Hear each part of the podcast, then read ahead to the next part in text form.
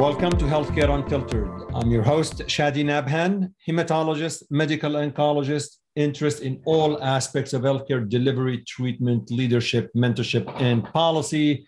And you are in for a treat today as we are talking about chronic lymphocytic leukemia, but we're bringing the patient's voice into this. We're bringing the patient's input into this. Dr. Brian Koffman, who is a physician, an internist, a family doctor, who was diagnosed with CLL and subsequently formed a non for profit CLL Society, www.cllsociety.org, to help patients. Uh, he is joining us on the show to tell us his journey. But with that, I'm going to have two amazing experts, returning guests on Healthcare Unfiltered Dr. Liz Brem from the University of California in Irvine and Dr. Alan Skarbnik from Novant Health. Uh, both are lymphoma CLL experts. And I want them to reflect on the journey that Brian Koffman had as a physician patient, but more importantly, as a patient who had chronic lymphocytic leukemia. What are the decisions that he had to make and how supported by evidence were they? We are going to talk about unconventional approach first line therapy that Brian had, allogeneic stem cell transplantation from the get-go. Are there studies? Are there data to support what he did? Do we need studies to support every single decision that we actually make, or do we not? And then we're going to talk about CAR T therapy. We're going to talk about MRD. Is there role for minimal residual disease or measurable residual disease detection in patients with CLL? Why do we even check it if it doesn't really impact management or impact survival? Important topics, but the most important part of today's podcast is that we have a patient's voice. What we do is all about patients. I have said many times before, and I'll repeat again we are all current patients past patients, or future patients. What we do should matter to the patients that we care about. So that's why we have the patient's voice on today's podcast. And before I air the podcast, please support this podcast, Healthcare Unfiltered. You could do so by subscribing to it, by rating it, and by writing a brief review on the podcast. Please refer friends or colleagues to it. Hopefully, they'll find an episode or two to their likings. You can watch all of these episodes on my YouTube channel, Chadi Nabhan and Healthcare Unfiltered. You can follow me on Twitter at Chadi Nabhan or Instagram, Chadi underscore Healthcare Unfiltered. And if you are a loyal listener, you will get one of these famous Healthcare Unfiltered t shirts. Just you have to retweet the podcast, recommend it, and direct message me on Twitter. Without further ado, CLL and the patient's perspective.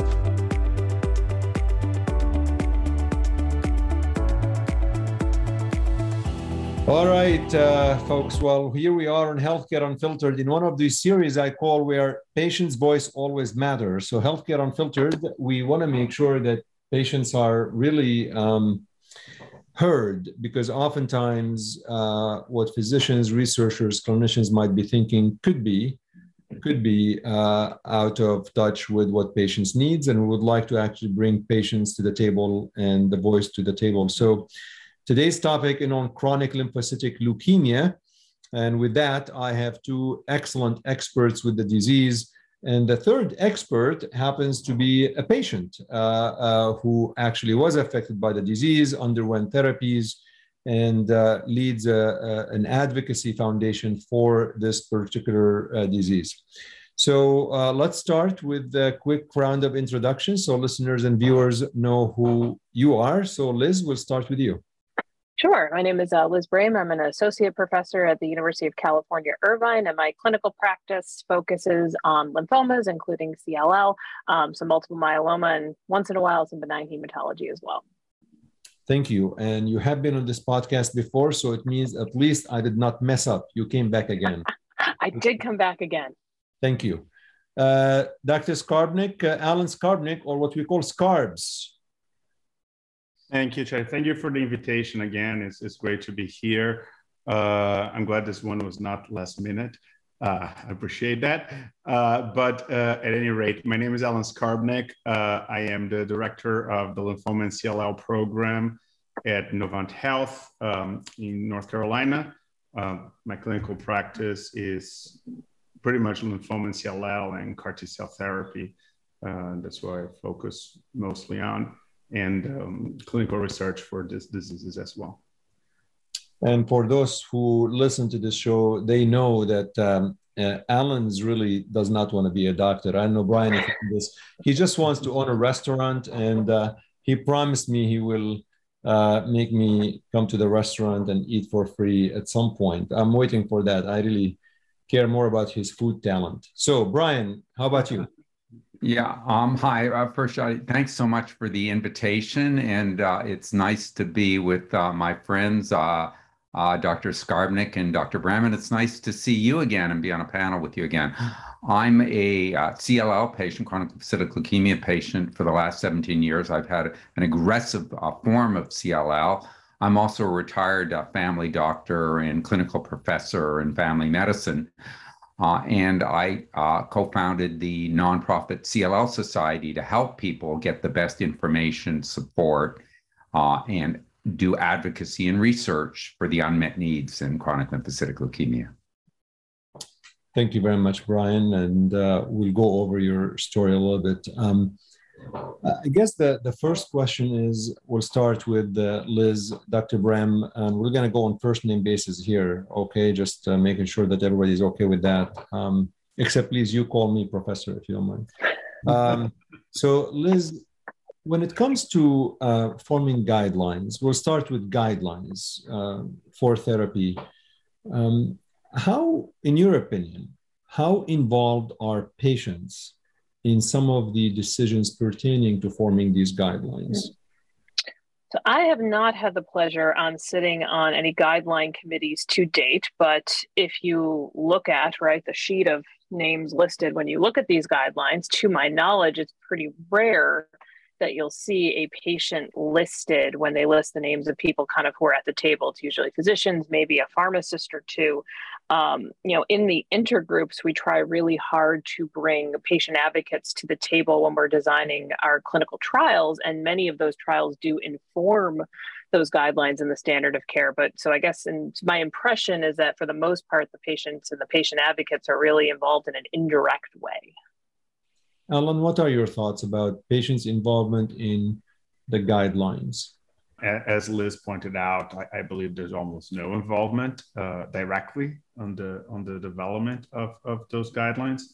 Um, yes, some intergroup studies take uh, some patient advocacy to to help develop the study, but you know it's it's pretty much that uh, right? But uh, when the guidelines are being actually developed, and the CN guidelines, for instance, or, or ClinPath or other guidelines, the patients are not involved.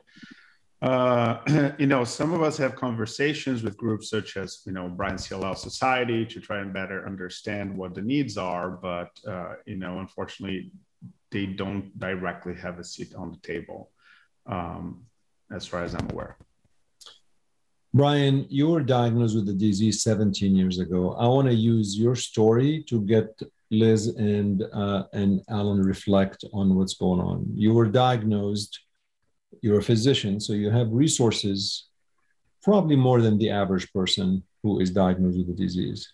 Um, how much did you know about it? Uh, uh, you know, you probably had your own patients with the disease, but how much really you understood the nitty gritty of CLL? And how did you start to educate yourself? So I was diagnosed in 2005. So at that time, as you recall, there was no medications that were shown to even prolong life. Uh, there was nothing that was shown to be particularly helpful at all. It wasn't until a few years later that FCR was shown in some cases to prolong life. There was really no great options out there. And as a family doc, uh, hematology was mostly a black hole. Most, uh, I, I, am board certified. I was board certified in family medicine when I was practicing. One percent of my board exams was hematology, and ninety percent of that one percent was benign hematology. So you just, you know, if somebody had a blood disorder, you just sent them off to the hematologist. Most family docs did were not involved in working up those patients, and I was typical of that. So I knew very little about it. It kind of, you know, I had the typical patient, even being a physician, I had the p- typical patient deer in the headlights reaction uh, to it, uh, which was didn't know much about it uh, and dug in. And uh, when you're looking at the literature, almost everything is looking backwards you know, if you look at a Kaplan-Meier curve, that curve, if it's five-year survival data, that curve started five years ago. Therapies have always are always improving, but it took a while to develop that level of sophistication, and it took a while for me to be aware of the importance of clinical trials on my own personal journey. So, Liz, CLL patients get diagnosed today, frontline therapy how do you what, what do you do for this patient? Frontline treatment cll patient?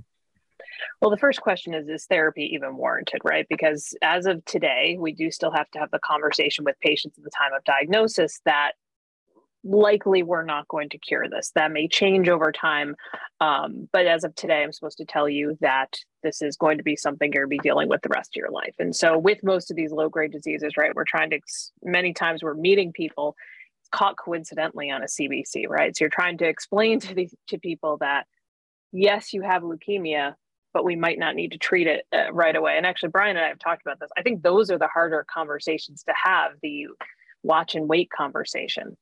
Um, if somebody does need treatment, which again, I find that that's often, there's very few cases where it's black and white. This is the time to start treatment. So I'd be curious if maybe Alan's got some tips for me here. But um, when it is time to start treatment, um, whether it's because of B symptoms, anemia, what, what have you, um, I very rarely use chemotherapy at this point in this disease. I think enough things have been shown to be better than chemotherapy that um, I almost never use it at this point. And so then we're having the discussion about the pros and cons of, at this point, an indefinite therapy of a BTK inhibitor versus something time limited like venetoclax with an anti CD20 and both of them have their pros and cons and i think it's a very individual conversation.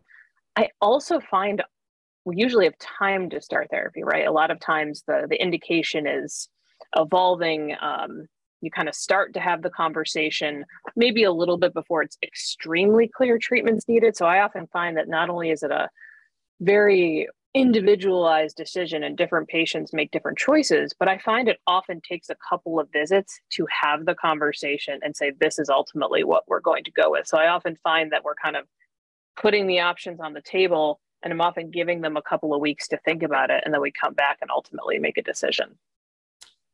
Alan before we talk a little bit more into the treatment that liz mentioned and go a little to the details and have uh, brian reflect when a patient comes to you with CLL, can you take me through the process of additional testing and maybe focus on CAT scans? Um, mm-hmm. uh, do you do them? Do you not? Uh, and then maybe tell listeners about the prognostic factors in terms of uh, what they are, and do you do them or do you not? Um, it's a large, big question. So uh, you know, I think the patients who are initially diagnosed with CLL today is a different, um, it's a different setup than it was 10, 15, 20 years ago, right? I mean, more people are going to the doctor and then they have a slightly abnormal uh, CBC and then they go to the hematologist who end up testing and then, you know, have very early stage CLL. Uh, whereas you have people who you know show up with lymph- uh, lymphadenopathy and a little more symptoms, fatigue in general, which is somewhat different than you know even when I was in fellowship, a lot of the patients will come are either symptomatic or palpable lymphadenopathy with more more obvious disease, right? So right now we have a uh, a bigger population, at least in my experience, of patients with earlier stage asymptomatic CLL, right?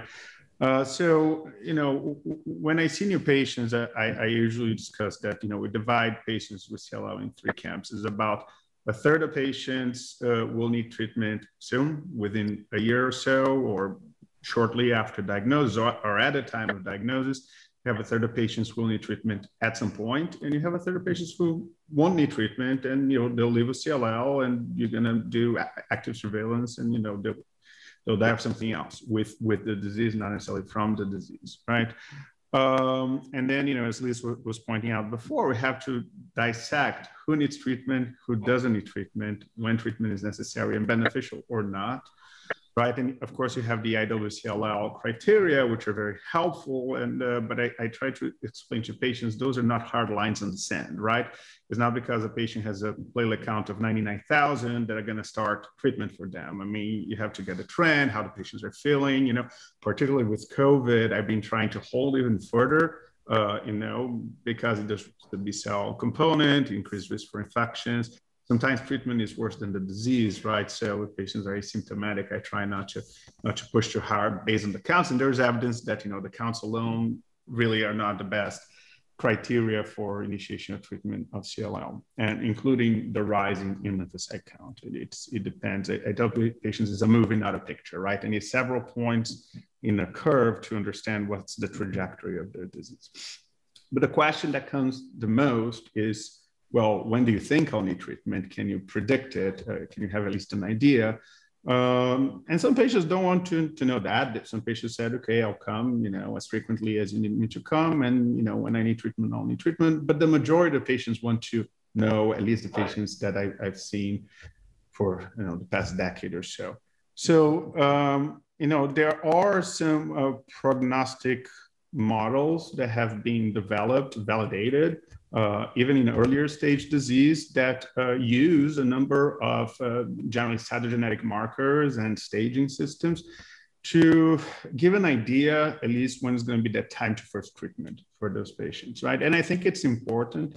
Uh, one, because you know patients can plan their lives more or less, right? Oh, okay, I don't think I'm going to need treatment this soon. I can, you know, I'm doing something for work. I'm renovating my house. I have a trip or something like that or you know you expect me to have treatment in five six years. Uh, of course nothing is defined but it's just an expectation right? So uh, in general for my patients i recommend doing those tests at diagnosis obviously if, if it's like a borderline initial cll someone with a clonal count of 5500 that you know it's, it's very early. Yeah, i don't necessarily you know push for that but patients who have you know, slightly more advanced disease I'd rather have that information than not, but obviously some patients don't want to have it, right? And that's fine. You know, it's it's their decision. But what I make clear is that at the point that you need therapy, we need that information, right? Because that's going to guide what we choose uh, in terms of treatment. What I will suggest. In terms of, of CAT scans, I don't do a baseline for everyone uh, if, if, if, I, if I have palpable adenopathy on physical exam, if I have splenomegaly that's palpable, if I have hepatomegaly that's, that's palpable, uh, or if a patient is having symptoms, or I have abdominal discomfort, I have a chest discomfort, then I usually will request a CT scan at that point. Again, before treatment that's necessary. Um, you know, it's it's less predictive um, for time to first treatment than other tests, 17p deletions, TP53 mutation, IgHV mutational status.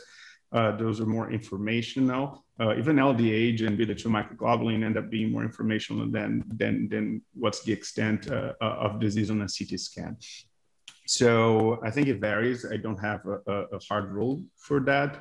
Uh, some patients say, "Hey, I want to know if I have, you know, any kind of lymphadenopathy within my body," and that's reasonable. And then, you know, we we can request that, and it may put people at ease. But I don't think that. First of all, there's no definition. There's recommendations for that from IWCLL, obviously taking in consideration which what's the access in some countries, which is you know, uh, universal healthcare system, different than private healthcare system, different the American healthcare system. You know, in, in, Brazil, for instance, people don't necessarily do that off the bat because you know they probably will have to repeat a number of those tests again at the time of treatment. So, in terms of cost uh, uh, protection, it's uh, it's important to consider that, but you know, uh, in our case, in, in, in the kind of uh, medical practice we, we have access to, um, I think it's reasonable to do those tests, particularly if the patient wants to know, right? I think that's the most important underlying issue here. Uh, what is the patient's wishes? Brian, help us out a little bit because I think that Alan's points are very, very uh, well taken. But most patients, um, they just will tell you, you know, I will do whatever you think is right. Uh, you know, what would you do if you were me? What would you if I if this was your father? You know, it's difficult, I think, for patients to make a sophisticated decision whether they need to check fish analysis or not. I think they will tell you if you think it's right, do it for me. So, from a patient perspective, at the time of initial diagnosis, when they come and they see the doctor, let's say they require no therapy. And for listeners who are not familiar with CLL, requiring therapies means that these patients have some symptoms from the disease. Um, you know, like Liz alluded to earlier, you know, maybe night sweats, fevers, unintentional weight loss, or progressive adenopathy, or things like that that require treatment. But for those, for the one third Alan mentioned that they come in and require no therapy, you're comfortable observing them and monitoring them what do you decide on either doing scans or prognostic factors? And these are we're trying to decide whether the disease is high risk or low risk. How, what, what's the patient's voice for this? Our approach at the CLL Society, our motto is smart patients get smart care. So we want patients to become actively involved with uh, their healthcare team in terms of this and to understand uh, what's going on. Because uh, we also say if you know one CLL patient, you know one CLL patient. Every case is unique, everyone's different.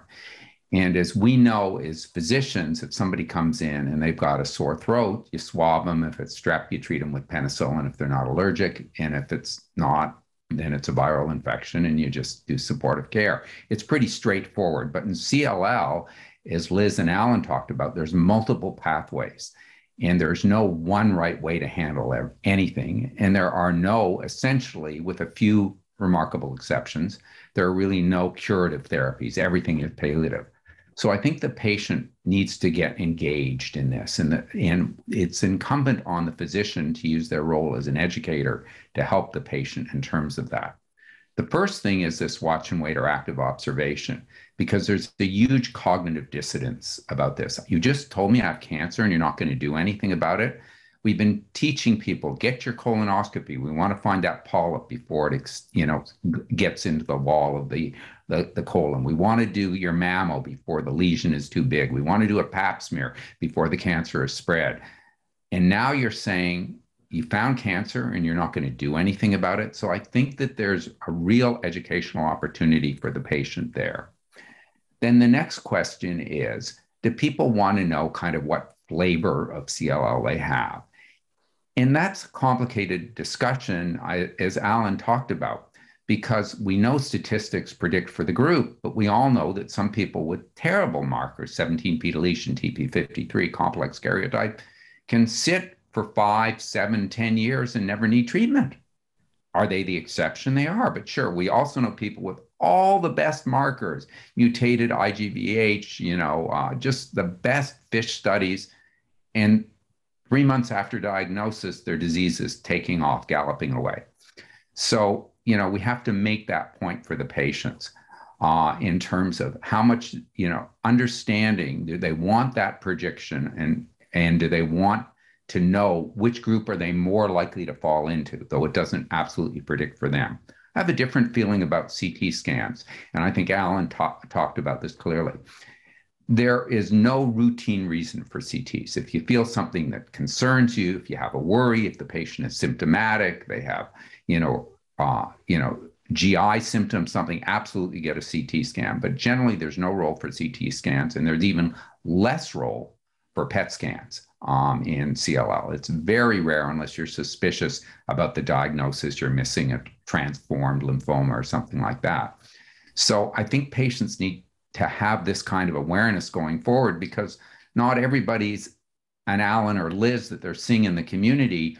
And the knee jerk reaction for most community hematologists is to get a CT PET scan. That's what happened to me. I had a CT PET within weeks of my diagnosis. Did it add anything to my management? Zero, just a lot of radiation exposure. So I do think patients need to be involved in these decisions, but it does take more time. It probably takes multiple visits. Uh, and so it, it's a complex, you know, dance between the physician and the patient. I would also say that there are the patients who say, whatever you say, doc, you know, what would you do if it was your mother? What would you do if it was your father? But there are also patients who are going to walk in, you know, with stuff that they've downloaded off the internet and said, I want this kind of therapy. What do you think of this? Um, I've heard that green tea extract is great for this. I mean, you know, everybody knows, you know, I see smiles there.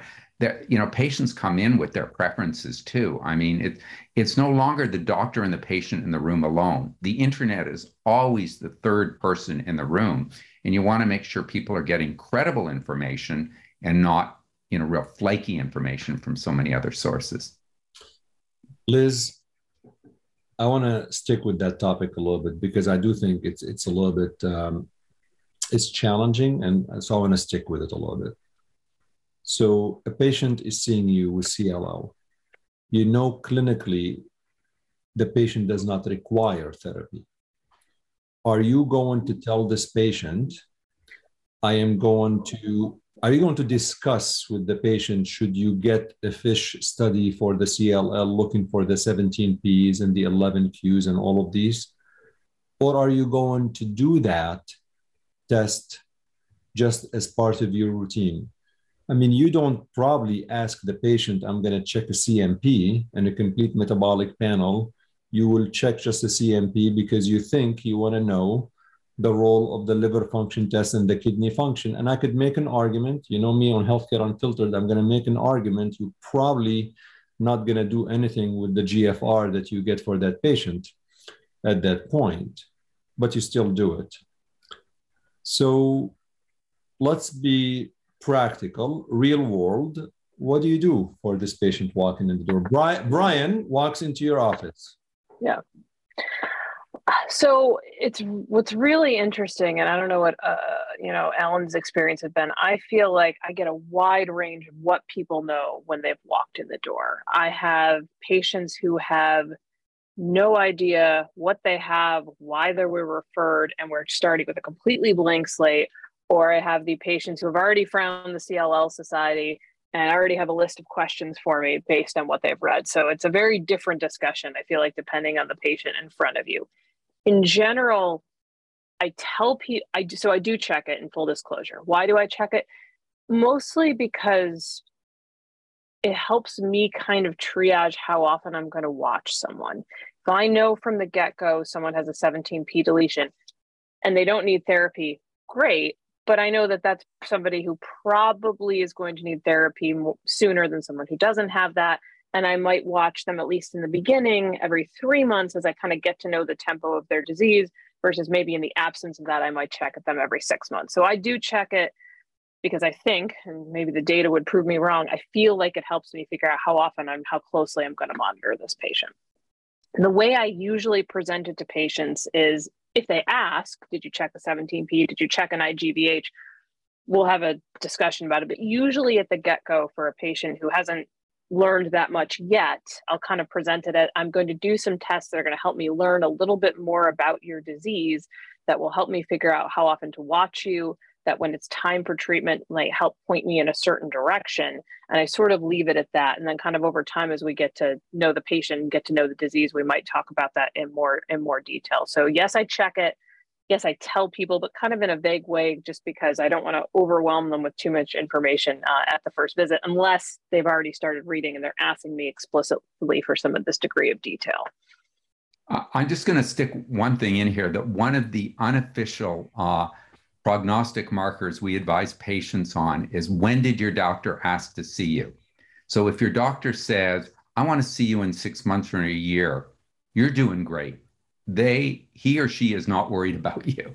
If your doctor says you've been seeing them every three months, I think we should move that up for two months, or I want to see in a month, then there's something that they're worried about. And that's one of the things that we teach our patients to watch for is that length of time between, you know, it's one of the, it's not an official prognostic marker by any means, but it's an important marker for patients to uh, understand that you know, the length between times suggests, oh, this is pretty stable disease, or uh oh, something's taken off. So it's just one of the things that we learn. That interaction is so important between the physician and the patient.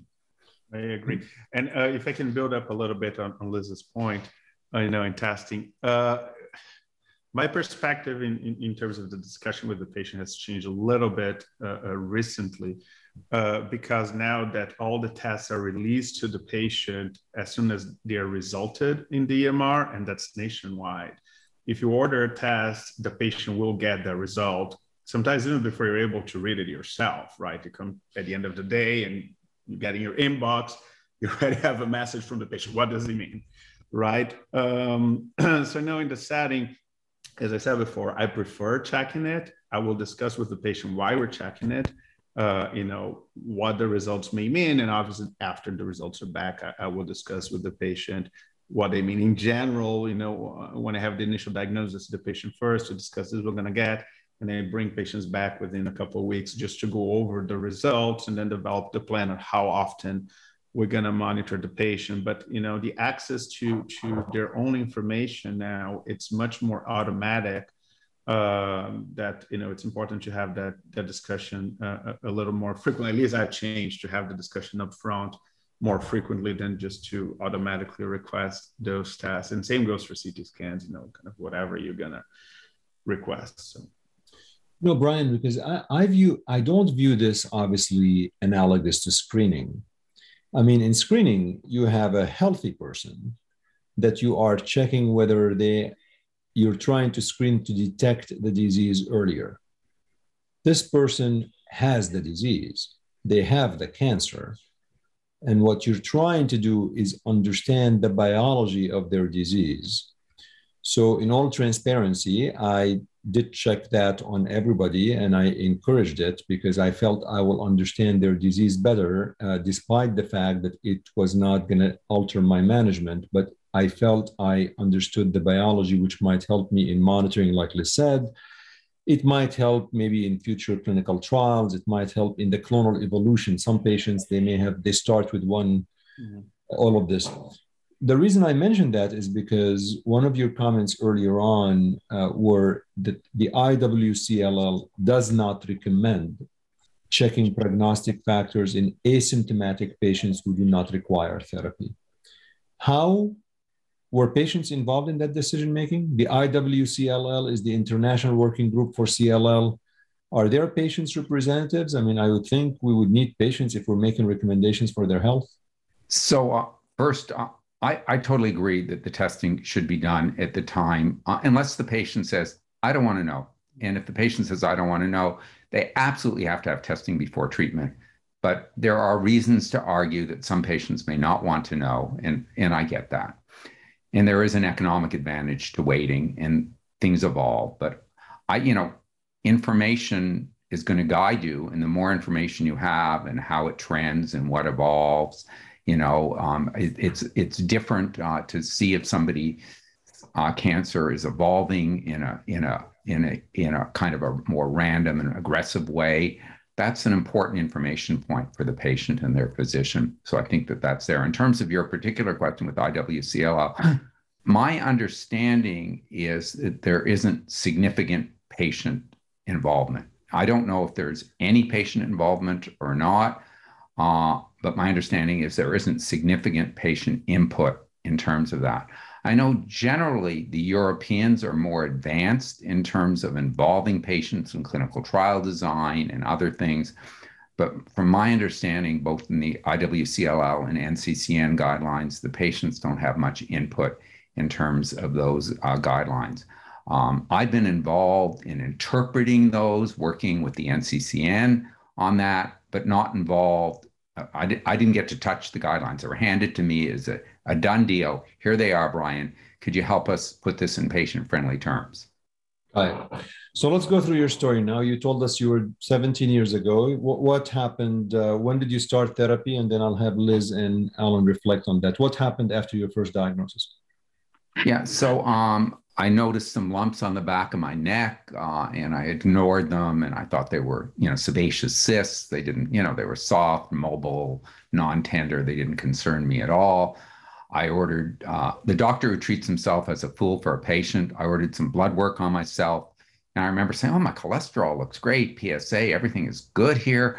But you know, why, you know, why do I have this lymphocytosis? You know, what was going on here? So um, so next uh, thing I knew, I had uh, you know, flow cytometry and it was diagnosed with CLL and entered active observation, watch and wait. I did have prognostic factors done, and uh, and they were not good. I have just about every bad prognostic factor. Um, not all of them on day one, uh, but you know by later on, I had 17p, TP53, 11q, Notch1, uh, complex karyotype, uh, you, you, uh, ZAP70, you know, unmutated. I, I could go on and on. I mean, just about every bad marker. So, um, like when I was told that there was nothing I could do about it, I said, well, that doesn't make sense. There must be something I can do outside. So I ran around and tried to find credible information. There wasn't that much on the internet then. And again, there was no treatments. The treat all the excitement was around FCR, but I knew with 11Q uh, and unmutated that FCR, well, I mean, it, even that stuff was already starting to emerge that it wasn't going to work. Um, so I, I knew that it was unlikely to be very helpful to me. Um, ibrutinib was just being discovered, you know, it, it wasn't even in preclinical trials at that time. So I thought anything I can do to kick the can down the road. The other thing that's still true, but less true right now, is with CLL, because every therapy is palliative, you only get a couple kicks at the can. And, and then the longer, you know, we, we say that most people are going to die with their CLL, not from their CLL. But I remember Susan O'Brien saying, if, you know, if you need treatment for CLL, you're very likely to die from the CLL. And you sort of got one therapy. And when that ran out, there was like maybe a second therapy. And when that ran out, you were S out of luck. You know, there just wasn't a lot to do. It's really not all that different right now, except we have much better therapies.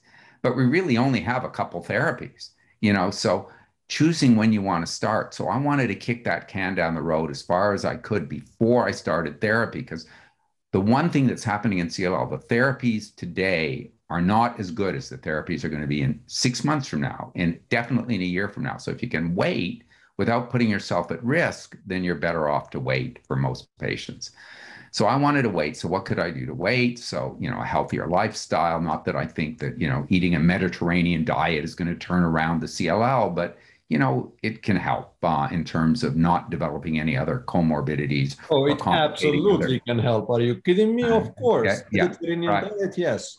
Yeah. And, you know, regular exercise, there's um, some suggestions in some mild cases, some, some, some benefit from uh, green tea extract, um, uh, EGCG. Uh, so, you know, I tried these different things. You know, if Western medicine wasn't going to help me, I said, let's see what else I can do. Very low risk with my physicians aware of what I was doing and stuff. They, they didn't help at all. Um, I developed, I remember I was on a retreat and I noticed little red dots on my legs. And I said, you know, th- those look a lot like petechiae. So again, I ordered blood work on myself. And I was on call that night and I said, I got this call, Dr. Koffman, we have a critical lab level on Dr. Koffman, and my platelets were nine. You know, so I, I developed. How, how, long, how long after the initial diagnosis? That's about a year after. So I developed ITP. Um, I ended up, you know, multiple hospitalizations of single digit platelets. It was quite refractory. Um, and uh, so I couldn't find anything that worked. Finally, a combination of cyclosporin and rituximab, because individually they hadn't worked. I had an emergency splenectomy. I bled internally, dropped my hemoglobin to seven grams overnight from 14 grams. I looked like I was six months pregnant. I, I just, it was a mess. But I got, not only did my ITP get under control with the cyclosporin and rituximab, my CLL got under control with it. And rituximab, as we know, is has some benefits in CLL, but cyclosporin, again, Susan O'Brien had done a paper that shown that cyclosporin had had some at least temporary benefits for some patients. This was a time before we had any great therapies. So I went for a really radical kind of thing, at, uh, which was a first remission transplant, allogeneic hematopoietic stem cell transplant. There was uh, it that was and was maybe still is, except for a small group of people with FCR, the only potentially curative therapy. When so I went for. When, when was that? So that was about two and a half years after my, because um, the, the ITP kept coming back. I was on steroids for months and months. It would calm down and then it would come back. So, so let, us let's, pause, let's pause on the allogeneic transplant. I don't want to move too much farther. I want to have Liz and Alan reflect on that because oftentimes, Brian, one of the things that we discuss always is what level of evidence exists. Are there randomized controlled trials to support, you know, what you went through? So, uh, Liz and then Alan, uh, A, are there I realize the difficulty in doing RCTs in allogeneic transplant, all of that stuff, as well as cyclosporin and, and steroids. What's the level of evidence on the therapy that Brian received? Um, are there any RCTs to support that he received adequate therapy? Liz and then Alan.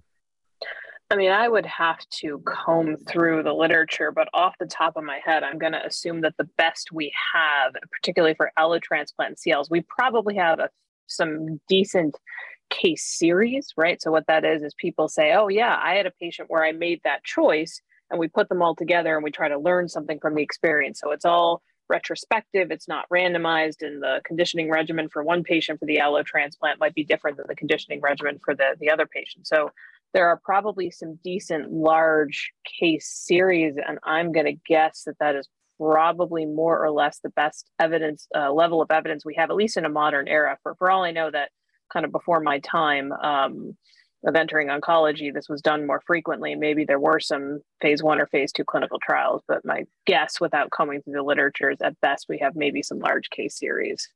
Doesn't mean it's not inappropriate for the right patient, but that's probably the level of evidence we're dealing with. Alan, any thoughts on uh, the type of therapy initially Brian received? And then I'm going to go to Brian and ask him what kind of conversation he had with his doctor who told him, let's do an allo transplant. Yeah, so, you know, the initial therapy, rituximab at that point was known to provide benefit for, for patients with CLL. Uh, you know, the initial studies uh, with, with rituximab single agent, higher dose, than what we use with with uh, other lymphomas uh, um, had been uh, had happened.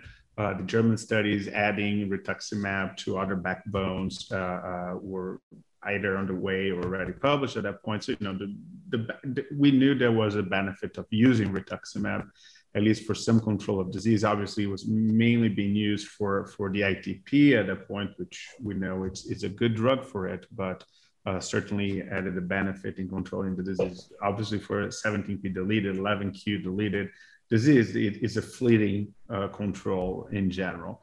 In terms of allogeneic stem cell transplantation, um, there's no randomized controlled trials for that uh, in CLL. It's a small percentage of patients with CLL who end up receiving an allogeneic stem cell transplantation. As a transplanter in recovery, I've transplanted my share of patients with the with CLL, it is a curative approach. Is as far as we know up to now, uh, the, probably the only curative approach. Granted, FCR for some patients, as as Brian pointed out, perhaps CAR T for some patients. We have to wait and see. Uh, but certainly for patients with high risk disease uh, who are young enough, who have a donor, able to tolerate uh, uh allogeneic stem cell transplant in 2011, 2010, yeah, absolutely, that's what I would have done at that point. I mean, not a lot of options available. Um, so you know, there's no not to my knowledge, there's not even a single arm study used as allogeneic stem cell transplantation. It's all retrospective here, and it's based on our knowledge of how transplants work. Um, before the novel agents have been introduced and available in the market, it happened much more. And you know, as the advent of novel agents came through and novel agents after that, you know, the, the number of patients who receive an allotransplant for CLL dropped significantly because it's not a treatment free of side effects. It has their own dangers. Mortality is much higher than what we experience with the therapies we have available right now. But even when ibrutinib was approved and we didn't have venetoclax, and you know, ibrutinib was approved for 17p deleted uh, CLL at first, and then it came to the front line. I mean, the questions what do you do when there's progression of disease after that you know? So i have indicated to a number of patients who receive a ibrutinib single agent 17p deletion. They got a good response. They're young enough. I mean there was a discussion for allo transplant more recently Lindsey Roeker uh, published and it's part of a big group uh, you know that, that i'm part of with anthony mato and, and a number of other colleagues the role of allo transplant in the recent era of novel agents. And uh, you know retrospective study. There's still a role. Allotransplant still work in these patients. You know, before we had pirtobrutinib in clinical trials, CAR T, you, you go back to the same paradigm. The patient receives a BTKI and venetoclax with a high risk disease who's young. I mean, what do you do at the back end, as Brian very, very, very well pointed out after recently, it's like you kick the can down the road, but the can's going to come back at some point, and then what you do. So, summary: yes, it's it's it's an appropriate therapy. It was an even more appropriate therapy at the point he received it.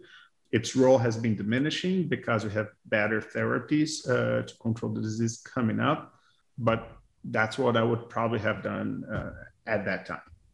Brian, what kind of conversation did you have with your doctor at the time? I mean, it, it seems, it, it I mean, was he said this is experimental? I mean, allogeneic transplant is not for the faint of heart.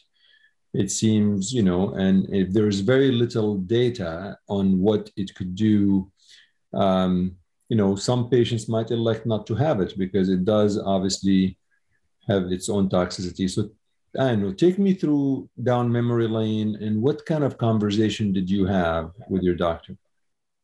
Yeah. So um, again, I say, you know, one CLL patient, you know, one CLL patient. So my story is a little different, and I'm coming that as a physician. But I'd looked at the literature, and when I looked at what my options were at that time, which was essentially FCR, and there wasn't much beyond that there was some whispers about bendamustine, but it wasn't even as good as FCR. And that's about all that was out there was high dose methylprednisolone, which, you know, uh, uh, with uh, a monoclonal antibody, the only one around at that time was rituximab.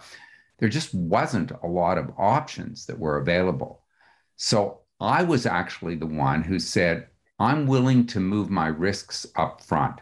I'm willing to take that treatment related mortality I know that if I do nothing or do some, even do FCR, the chances of dying in the next six months to a year are pretty slim. And I'll probably, you know, push things down a little bit. But if I do a transplant, I might have somewhere around a 20% treatment related mortality in that first six months to a year. But it was my only potential chance for a cure. I'm in my mid 50s. There's not a twinkle about any of these new therapies. So it was me who was pushing my docs. And here's what got me Chadi I was expecting pushback. Brian, this is a very toxic therapy. Brian, this is still experimental front line. Brian, you know, you know what what are you thinking about? We transplant is our Hail Mary pass. We're saving it for our last thing. I didn't get any of that. They said, hmm, kind of makes sense if you're into it. You know, let's see if it may, you know, let let's check you out, check everything, see if you got a proper donor um, all of that stuff. And um, I was really surprised that I didn't get uh, pushback from that, but it was me who was pushing for it. I don't remember anybody ever saying it was experimental. Certain, certainly, you went against the guidelines. Oh, I, I went against guidelines.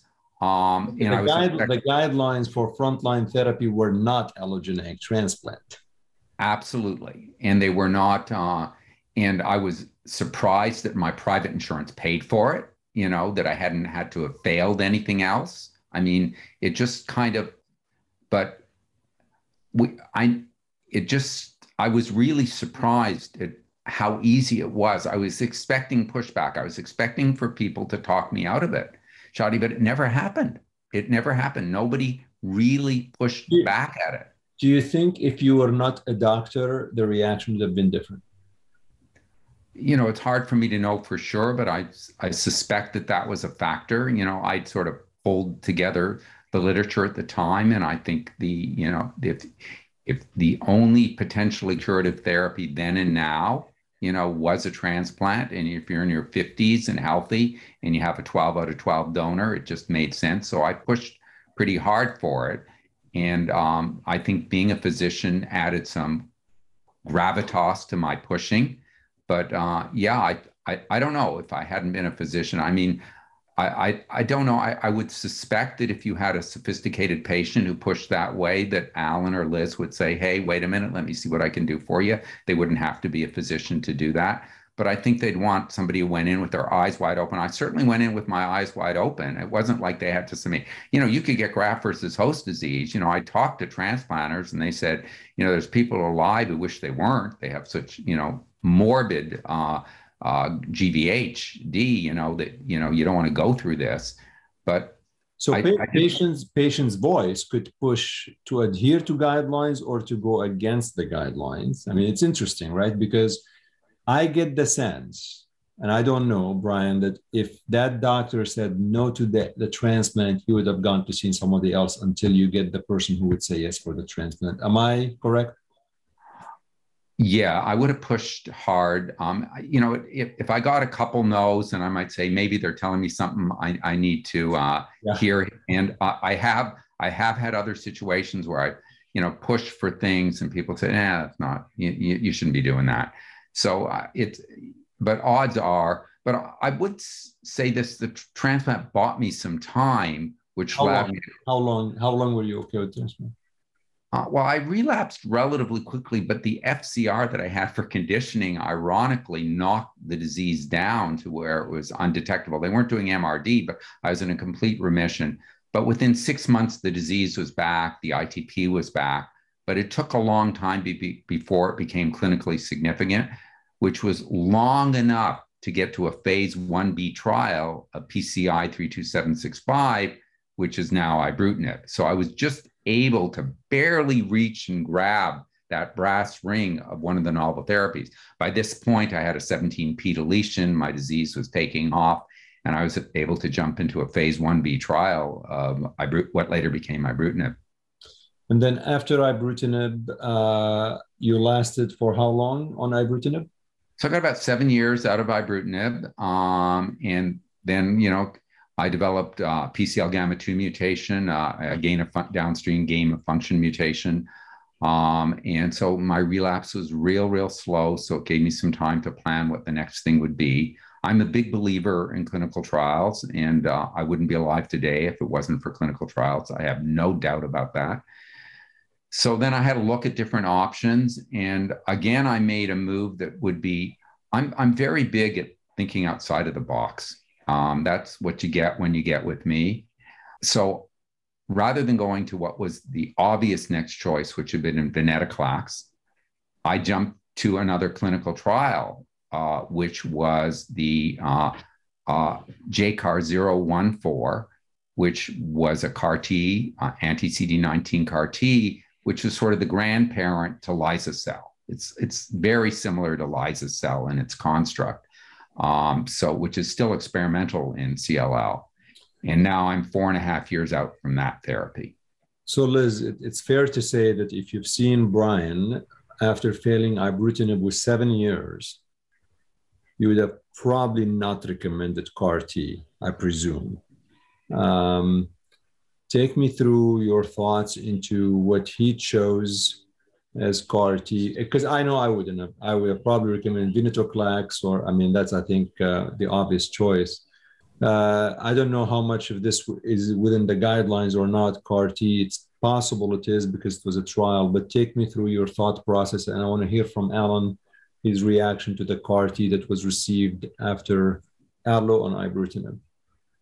Yeah, it certainly wouldn't have been the first thing that would have entered my mind. So we have someone who um, I presume still has a 17p deletion, right? So one of the things is not, all we had talked about, you know, do you check these prognostic markers up front? And it sounds like most of us are in agreement that we do. Um, you certainly want to know them before you start therapy. And I do think it's important to recheck them um, prior to each line of therapy since it can evolve. But I'm going to make the assumption that there's still um, an aberration in TP53. Um, so yes, I think my first instinct would absolutely been have gone to some sort of venetoclax based therapy, whether that be um, technically on FDA approved at that point would be rituximab and venetoclax. We could have a discussion about how important the anti CD20 is, but that would be the the um, FDA recommended therapy. I think there's a lot of combination therapies available at this point in time on clinical trial, right? Whether that be kind of these newer non-covalent BTK inhibitors, um, with or without venetoclax. And so, had there been a trial like that available, I certainly would have brought that up. I don't know that I would have jumped to offering a CAR or cell therapy trial at that moment. I think my rationale, particularly at that time, right? So, in general, as we talked about, CAR T cell therapy is not FDA approved for CLL, although we have a lot of experience with it in other lymphomas. It's FDA approved in diffuse large B cell lymphoma, follicular lymphoma, and, and mantle cell, which in some times, in some cases, mantle cell can behave similarly to CLL, but we don't have a, a an FDA approved CAR um, for for CLL, and we had probably have to double check exactly when you know Axi-cel got its first approval, but we probably had zero FDA approved CARs for any indication at that particular point in time.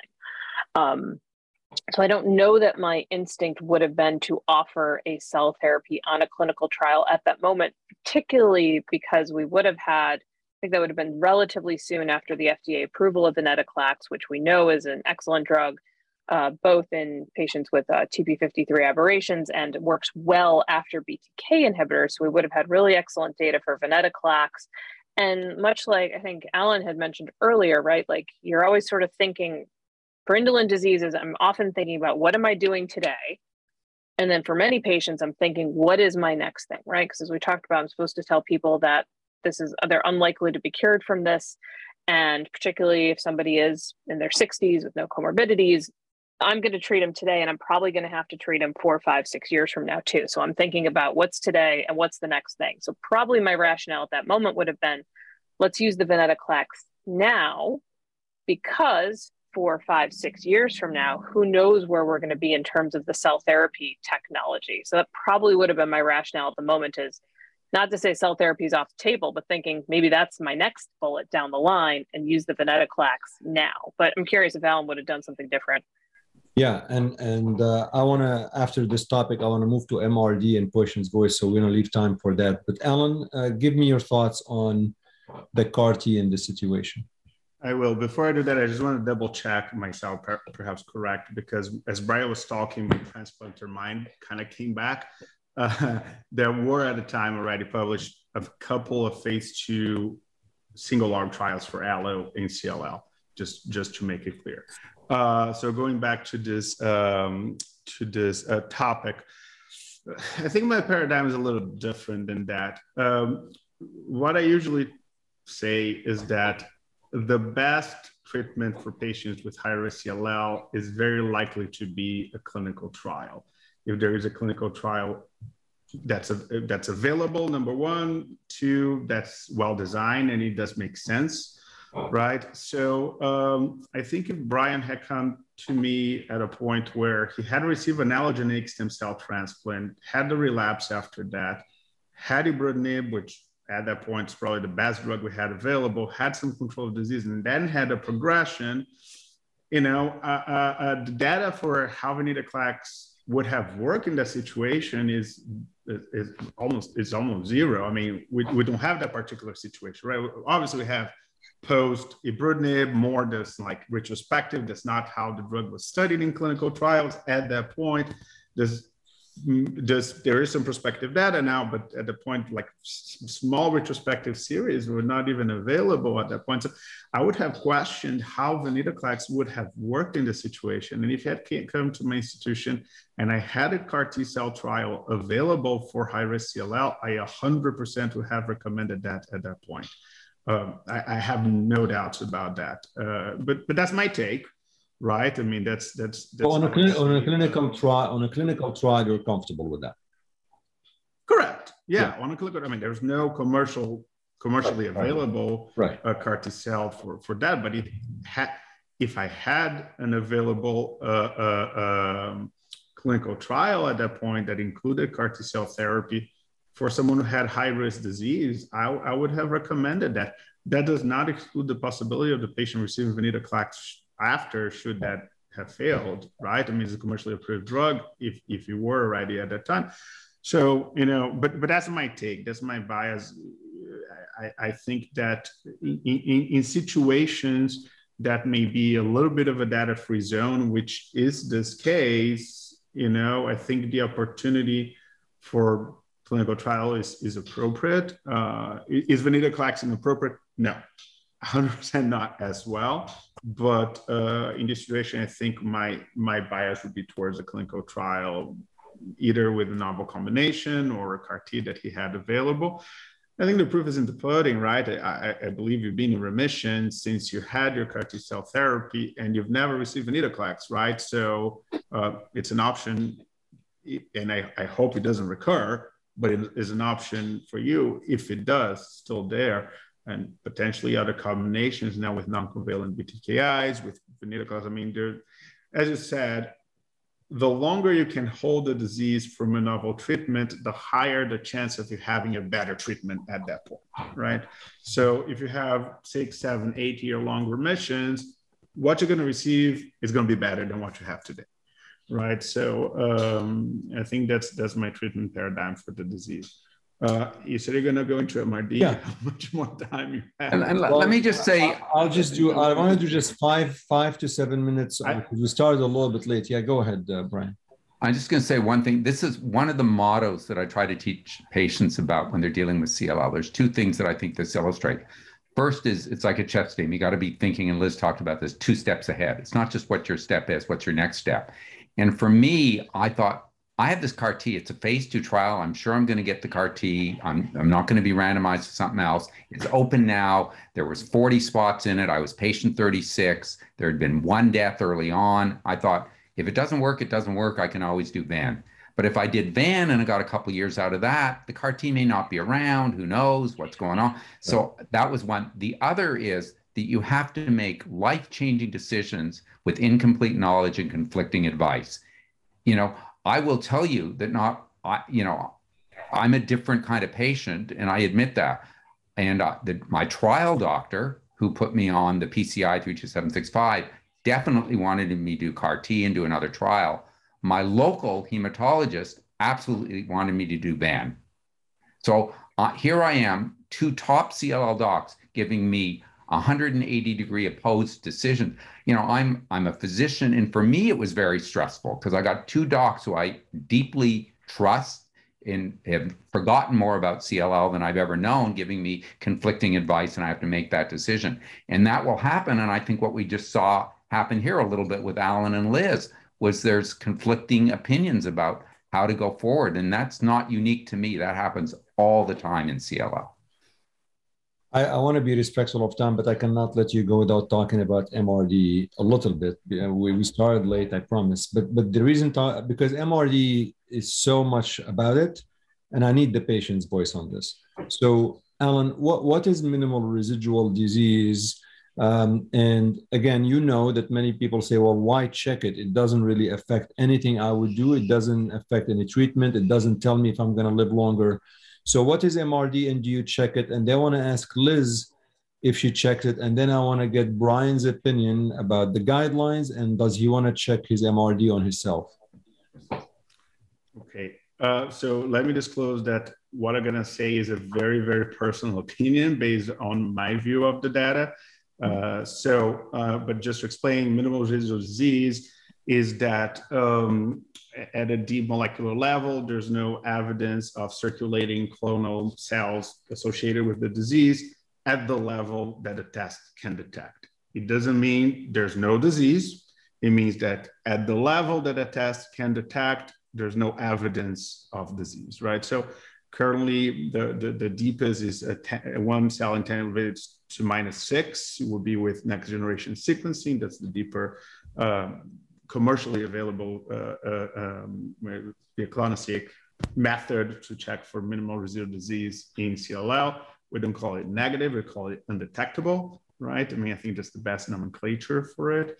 Now, do I check it? Yes, when I use finite fixed duration therapy. Um, there is, in my in my opinion, right now enough data uh, to suggest what is the at least prognostic value of MRD being positive in patients who particularly receive venetoclax-based fixed duration therapy, both in frontline and in relapse refractory disease.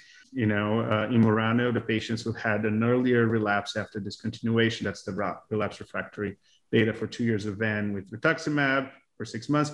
But the patients who did present an earlier relapse after discontinuation of therapy were the patients who presented high MRD positivity at the end of treatment. Those are the patients who, within a year of discontinuation of treatment, had earlier relapses. Same thing with CLL14. The patients who tend to have earlier relapse of disease um, are those patients who have MRD positivity at the end of treatment.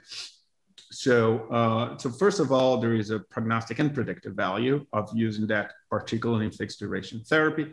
This is not something I check in patients with a acalabrutinib or ibrutinib when it's continuous duration. The rates of MRD undetectability in those patients in the, with that therapy is low, right? We know that patients generally have partial responses and don't have complete responses with undetectable MRD. But with venetoclax, particularly if you're using obinutuzumab together with it, those levels are high. There's more recent data from CLL14 using um, you know different time points in checking uh, uh MRD um, detectability or not, checking at cycle seven and then again at cycle 12. And patients who had positive MRD at cycle seven, half of those patients had negative MRD at cycle 12 half of the patient or decrease or negative MRD in cycle 10, half of the patients have progression of their MRD at that point. So, um, you know, uh, if a patient had improvement for cycle 7 to 12 and, you know, deepening of the level of their MRD a level that's almost negative or not, you know, it's arguable that these patients may benefit from a couple of additional months of venetoclax and checking again at that point.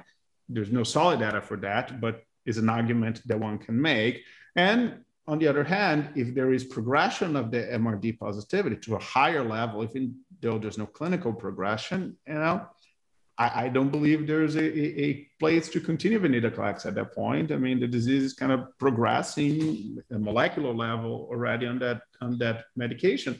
And I can tell the patient, listen, I'm going to follow you more closely because there is a possibility that you're going to have a clinical relapse within a year. If you're going to need treatment or not is a different discussion um, at that point. So I think it's at least informative and predictive in fixed duration therapy at this point. Uh, in, in, in continuous therapy, I don't think there's a role. There are new clinical trials doing MRD guided therapy, which I think that's the direction the field will go to. With fixed duration therapy, particularly with novel combinations, kind of trying to understand the length the needed length of therapy for those patients to derive the, the, maximum benefit from this treatment. Is it a year? Is it two? Is it three? I think that's still information that's still being studied and we should have in a couple of years, and that may change the way we treat it. So, you know, not every patient needs it. And I, I, I do have a, a very strong belief that in fixed duration treatment is to some extent beneficial. So, for instance, a patient who received CAR T uh, I would be concerned of when the disease will relapse, and I would check minimal residual disease at some point and monitor that because in general that will flip before the clinical progression and if it does flip then we have to sit down and start thinking what's going to be our next step i mean in, in your particular situation for instance that would be my opinion so liz um, the counter argument to this is um, if we check the mrd on brian and he flips and he's feeling well, it's not going to affect management whatsoever. So why even check it? And to be honest, that actually is a little bit my bias. I'm not going to say that I never check it, but um, and I, I will agree with Alan that can definitely be prognostic, but I don't know what to do with it right now um, you know, I, have talked to actually a bunch of colleagues, and this is you're going to this is another topic where, as Brian says, you're going to get a few different people in a room, and you're going to get a few different um, get a few different perspectives. So I, if at some point someone shows me data that you know, as, as we talked about watch and wait, right? Part of the reason we watch and wait, as as of today, right, coming in early, the studies we have read out now doesn't improve overall survival, right? So we're just sort of introducing toxicity sooner. So that's the argument for watch and wait. And I sort of feel as if maybe a similar argument could be made here. I don't have data today that treating at the point of MRD positive relapse is going to improve the outcome overall versus waiting, say, two, three more months, and then the white count goes up and then it's more clinically apparent. Am I going to? So I actually don't check it all that often, essentially for that reason um, perhaps at some point we are going to have more studies where we are going to treat at the point of MRD positivity, and you know then then I'll have data to go on. One thing I just want to mention because I suspect we'll have a few patients who do listen to this that MRD can be checked both in the peripheral blood and the bone marrow. Um, they go together about 70% of the time. That if we can't detect it in the blood, we wouldn't be able to detect it in your bone marrow either. Um, uh, this is maybe a bias. I sort of feel like maybe I trust it a little bit more from the bone marrow than from the blood. But then, of course, you have to have a frank discussion with people about how you're going to do a bone marrow biopsy, which otherwise maybe you wouldn't be doing.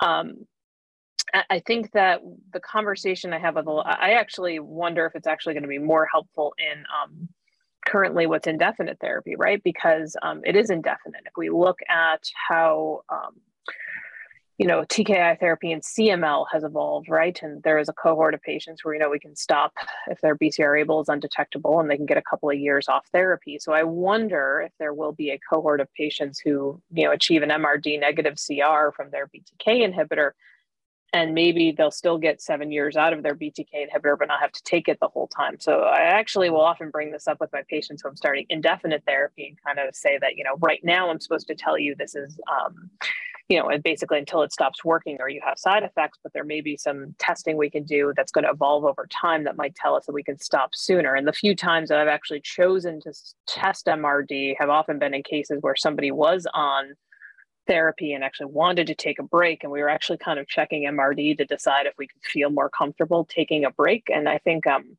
a lot of the studies that are going to read out over the next couple of years, like for example, Captivate, right, has cohorts both looking at fixed duration and MRD guided therapy. Um, I think it's going to shine a lot of light on this in the next couple of years, but I'll be frank that no, I don't routinely check it because at this moment, other than maybe I can make the argument that I'm going to follow people more closely if they're MRD positive, I'm not sure I'm really going to do anything with it. And I just feel like the disease is just going to declare itself in a few months anyway. Brian, so uh, you're the patient. You have the final say, obviously, in this. Clearly, you're seeing some controversial uh, thoughts, uh, um, discordant thoughts. I mean, one of the fears, obviously, the, the fear of checking it, MRD, is that somebody uh, who's a thought leader who does CLL lymphoma all the time, like Alan, it, when he checks an MRD, he is comfortable not intervening early on. He knows it's prognostic. But not everybody is doing CLL lymphoma all the time. So the fear, obviously, that others might react on an MRD positive relapse without clinically overt disease. So, in the absence of data to show intervening early on is going to help patients how did you make the decision? Are you checking your MRD? How often? How do you guide other patients with this? And that's that's going to be the end of the podcast because I know I know it's getting late on the East Coast. Uh, well, well, thanks for that question. First, I, I like the term measurable residual disease instead of minimal because I think it's more accurate. So that's what we push for, and we'd like to see that nomenclature changed. And I agree, undetected rather than negative, I think is the proper language to use and I think it's important to know what level you're going to. Um, so um, I, again, I think this is just very similar to the prognostic and predictive testings we talked about at the beginning. For some patients, they're going to want to know that, oh, you know, I'm MRD positive again. I'm going to have to make a decision down the line. It's, you know, probably sooner rather than later. That's going to be helpful to me. Uh, it doesn't mean that I need treatment today or tomorrow. I would also argue that the other advantage is uh, obviously in clinical trials, but there's a push. There, the push has always been in Liz's direction is we there we should wait for therapy until we need it. But there's some suggestion that maybe when the clone is small, before it's mutated, while we have a small burden of disease, then it can be safer to use a lot of these drugs like venetoclax, where the tumor lysis syndrome risk would be lower but also there might be a little less risk of Richter's and other problems developing if we're treating a smaller burden of disease intervening earlier. And the only way we're going to find out about this is if we start checking patients and following them and seeing what's going on. So again, I think this is a shared decision between patients. My decision is that I check it. I was in a clinical trial, so for the first couple years, it was being checked every six months, and I just sort of continued along that basis. Is that I check it every six months and see where it's at. And I think it's important. You know, it helps me guide what I want to do, where I want to be. And there's so much other things that are going on that if you know that you might have therapy in six months to a year, that now makes a difference. Is when am I going to get vaccinated? When am I going to do other things? Because you know there's there's there's so many pieces in the puzzle our immunocompromised part of it is such a big piece of it so I think the only way we're going to get comfortable with MRD is is doing it more often and understanding where it fits in. At this point, we really don't know. I think Alan's point is it's clear that if there's an we know, for example, with chemoimmunotherapy, that if people get to MRD or in a complete remission after four sessions of four round cycles, they do as well. They don't need the extra 2 mm-hmm. Is that going to be true in VEN? Maybe. Let's find out. You know, can we stop it early? You know, will it make a difference? We're only going to find this stuff out if we start looking at these things. So I'm I'm interested. I, I'm I'm data hungry and I, I want to know what's going on with me and I want to know what's going on with the community that I'm in. So uh, I'm big on it, but I understand the other sides. And if a patient says, I don't want to know, I'm just going to sit there and worry, then that's, I'm concerned. But it's, you, you know, you're assuming they're going to worry though. Yeah they're going to assume that they're going to worry. It's the same if you do the 17P. Is the patient going to worry? You have to have a discussion with them. Just because you have 17P at time of diagnosis doesn't mean that you're in trouble, that I'm going to treat you today. So, you know, it does involve more work. You know, keeping the patient in the dark involves less work for the doc, but it's not the right way to go. Right.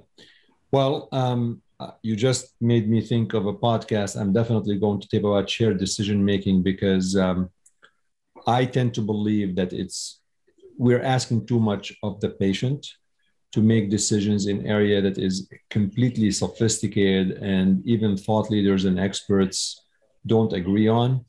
To put the burden on the patient is a little bit too much in my opinion. That's a different podcast but i think if you come and ask me to make a decision whether i should have a you know a cardiac cath or not and i'm i'm not even an expert it's difficult for me. I'm going to have to trust the cardiologist tell him you know what? If you think it's right i'll do it. If you think it's wrong um, i won't do it. Different podcast but before i let you all go thank you so much for doing this. Any last thoughts? Alan last thoughts.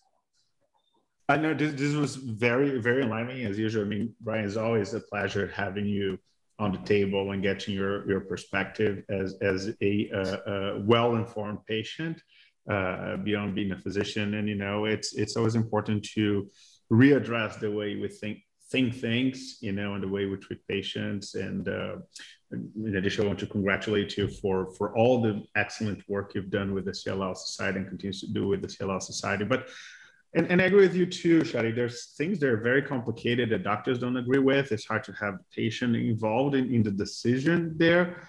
Um, and people think, physicians think differently. I tend to think that the more information you have to make decisions on how to monitor patients, decide for the future, treat patients, supportive care, etc., it's beneficial to the patient. Um, you know, even MRD is an example of that. We don't need to act on it, but you know, I think it's important to know in some instances. Uh, you know, guidelines are what they are. They guide you. They're not uh, mandatory. They are suggestion. Uh, and you know, if you're treating a disease that you understand deeply, uh, physicians are free to make their decisions and to understand how they will provide care for their patients. Um, so that's my final thought here. Liz, final thoughts. Well, it, it, I didn't bring this up because it didn't come up organically, but um, I recently had actually experience where I had a family member um, a couple years ago get actually get diagnosed with CLL. So I got to watch someone who doesn't have a medical background um, go through the experience of becoming an informed patient, which was a really interesting thing to witness firsthand. And I think one thing just to point out, and you know, thanks to Brian and the CLL Society and a few of the other, um, like the Leukemia and Lymphoma Society and Lymphoma Research Foundation, there's a lot out there for patients. And so it is really uh, amazing to watch someone I know, my own personal patients, kind of go through being become start as CLL novices and almost become like personal CLL experts in the matter of you know six months to a year as they get the diagnosis, they learn about it, they jump onto different patient webinars, they go to talk to their physicians. Um, like it's to the point where I actually have a couple of patients that I always send my my trainees or my fellows to go see because I feel like actually that patient's going to probably teach this trainee more about CLL than than even I could.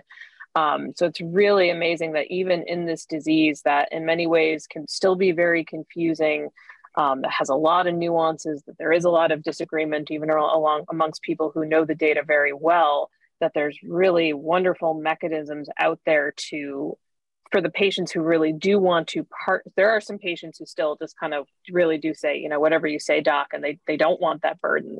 Um, but for the patients who really do want to be informed partners in the decision making there's a lot out there to help them um, really become empowered to have strong conversations with their physicians about their disease and, and i guess i'll also just put a shout out to the power of second opinions i have to admit that early in my career um, I did get a little um, intimidated when people would go out and get second opinions. And um, I'd say that my view on that has completely changed because it's always important for the patient.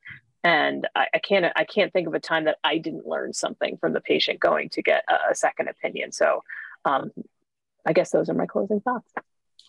Brian, final thoughts, and maybe as you conclude, tell us uh, how people can reach you and CLL Society.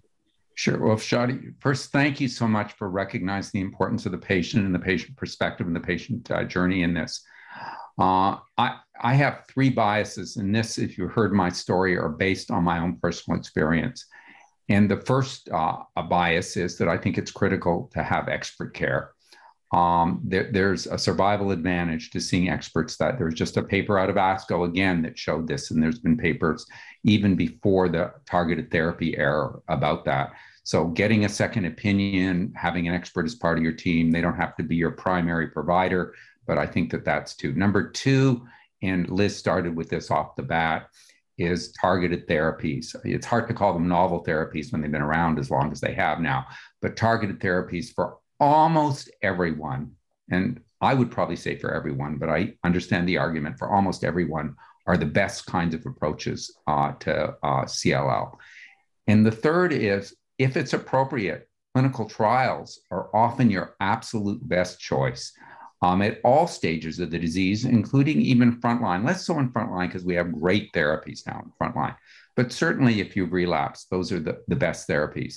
The message that I give to patients is the one I talked about before is the one thing we know for certain that every doctor will agree on is whatever therapies we have today are going to be better in a year from now. So, you know, if you can wait, and those that are going to be better in a year from now are mostly in clinical trials right now. So, you know, having an expert on your team, using targeted therapies, using uh, uh, the clinical trials when appropriate, being smart about your choices, and you know, just planning ahead, I think all makes me very optimistic about the future uh, for uh, CLL management. I'm, I'm excited and I'm just trying to kick the can down the road to whenever I need my next choice. Yeah. I'm glad you're doing great, and they and can find you on www.cllsociety.com. cllsociety.org. Org. Dot org, because we're a nonprofit. CLL Society, CLL Society, all one word, dot org. Yeah. Great. Thank Thanks. you so much. I really appreciate it. I know we're taping this on a, it's getting late on the East Coast, and uh, thank you so much.